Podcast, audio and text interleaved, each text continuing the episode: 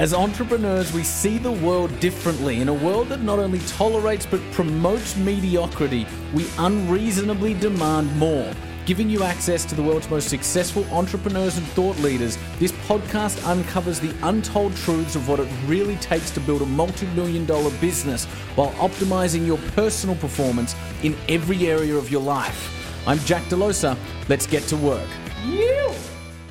In this video, we're talking about how to elevate yourself out of the day to day operations of your business uh, through building an effective leadership team. This is how this works, guys. Is in the seed stage and startup stage, let's say until you get to about a million dollars revenue, maybe a couple million dollars revenue, is you're forced to do everything, right? You need to figure out the how. You're launching a marketing campaign, you're the how person. Building the sales process, you're the how, how person you're the you're building a product or a new service for your customers or potential customers, you're figuring out how to do it. However, it's best that you get to a point where you stop thinking how and you start thinking who, right? There is a point that you reach where it stops being about how much can I get out of myself every day and how much can I do every day, while that will continue to be important.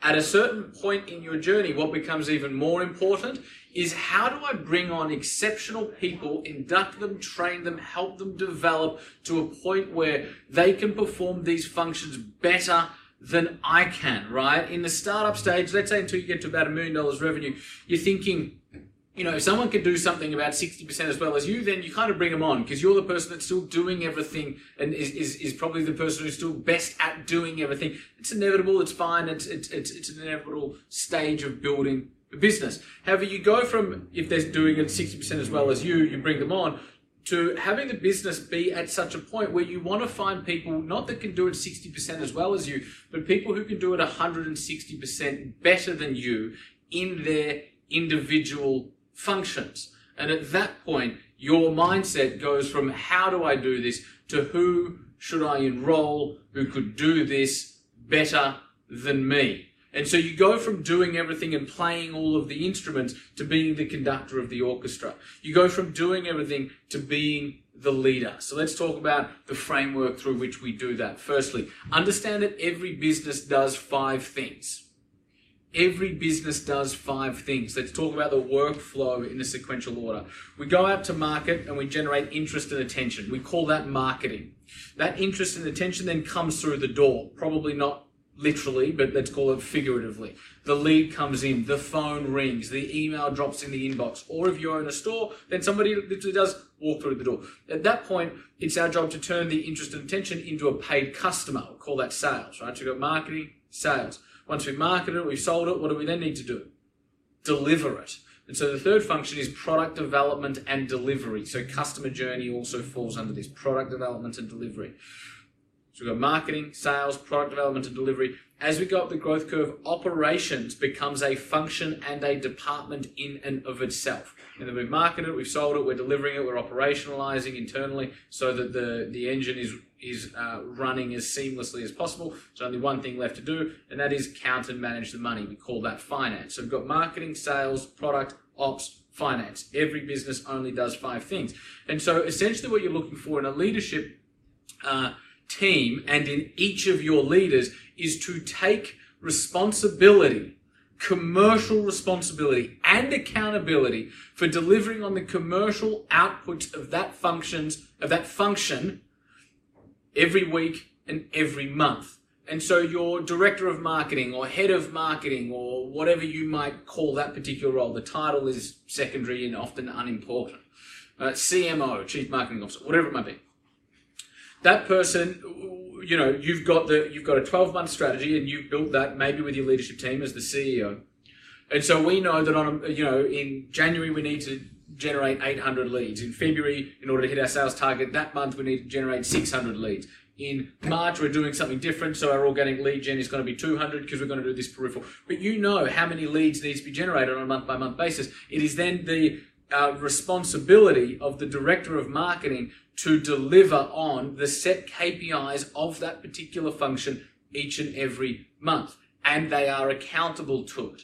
If you also have a director of sales, then those two people work hand in hand incredibly synergistically to ensure that the revenue generation of the organization uh, occurs. And it occurs every month. And when it doesn't, we have a discussion around performance and what went wrong. And when it does, we try and analyze and reverse engineer that to see if we can bottle it in. Same with product, same with ops, and same with financial management. The only thing I'd say is with financial management, you don't need a full-time CFO for most businesses until you get to, you know, probably let's say six, eight, maybe even 10 million revenue. Um, you might have an outsourced CFO that you catch up with a couple of hours per week. The function is incredibly important. You just, by virtue of being a small to medium sized business, until you get to that sort of, let's say, six to eight to ten million dollar range, um, you probably don't need a full time CFO. Now, here's the thing, guys a couple of things with building a leadership team. Firstly, you don't do it quickly, right? I'm not suggesting if you're doing a couple million bucks revenue at the moment, I'm not suggesting that you go out next month and, you know, try and build a leadership team in a month you look at where's our biggest opportunities at the moment and where are our biggest problems at the moment. So it might be we're growing really well, i.e., marketing and sales are working well. However, our customers aren't as happy as we want them to be. Therefore, I want to bring in a head of product. They're going to be my first hire. Or, you know what, our operations are acceptable. Our product's pretty good. Our customers are quite happy. We're just not growing fast enough. So my first person that you, you know I would encourage you to bring on in that scenario is maybe a director of marketing, or if your marketing engine's really strong, maybe a director of sales to make sure that we're gen- that we're utilizing the leads that we are generating, the intention that we are generating, to ensure that it flows through to actually engaging customers and bringing people on who become paid customers. And so think about where your business is at and then slowly build a leadership team that addresses each of the core functions.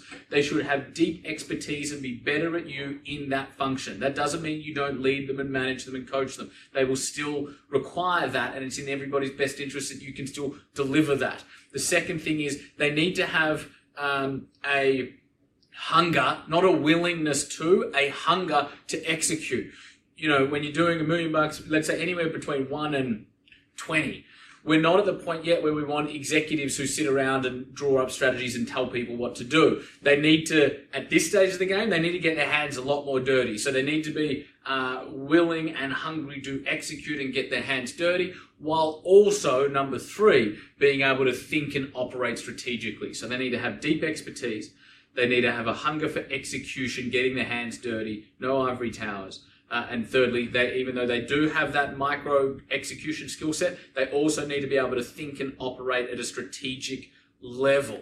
Okay, those are the three characteristics that you want in each of your leaders. And so have a think about your business right now. What is the key function in your business where if you were to no longer do it, somebody else was to come in and take responsibility for that, you're going to work really closely with them for three months, six months, but try and get them to a point where ultimately they're operating relatively autonomously. They're now driving the performance of that function in your business. And again, you've elevated one step closer to being a great CEO and ensuring that your business is well looked after.